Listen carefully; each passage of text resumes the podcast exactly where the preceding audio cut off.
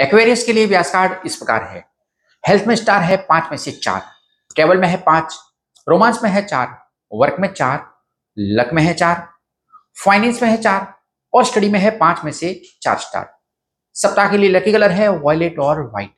इस हफ़्ते आपके लिए लकी नंबर है तीन। सप्ताह का प्रिडिक्शन जानने से पहले हमारे यूट्यूब चैनल को सब्सक्राइब नहीं किया है तो अभी कर लीजिए। इस वीक आपकी जन्म कुंडली में स्टार्स रेटिंग पॉजिटिव है। हेल्थ बेहतर रहेगा और आप पॉजिटिव फील करेंगे। आपके परिवार के किसी भी सदस्य से आपको गुड न्यूज़ यानी खुशखबरी मिल सकती है और इससे आपको प्राउड फील होगा। उन एक्वेरियस राशि वालों के लिए अच्छी खबर है जिन्होंने वीज़ा पीआर या फिर ग्रीन कार्ड के लिए अप्लाई किया हुआ है। इस वीक तय हो सकती है अरेंज मैरिज की डेट स्थिर शनि और मंगल ये इंडिकेट कर रहे हैं कि आप अपने घर का रिनोवेशन करा सकते हैं और अपने घर के लिए कुछ नया सामान खरीद सकते हैं। हाउस वाइफ के लिए ये सप्ताह बेहतर रहेगा, वो बेटर फील करेंगे। स्टूडेंट्स के लिए वीक बेहतर रहेगा। सप्ताह के लिए रिकमेंडेशन इस प्रकार है।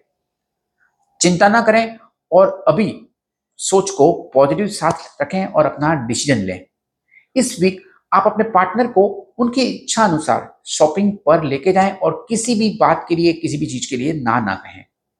केले या भोजन को दान में दें और पक्षियों को कुछ खिलाएँ या नहीं दाना खिलाएँ।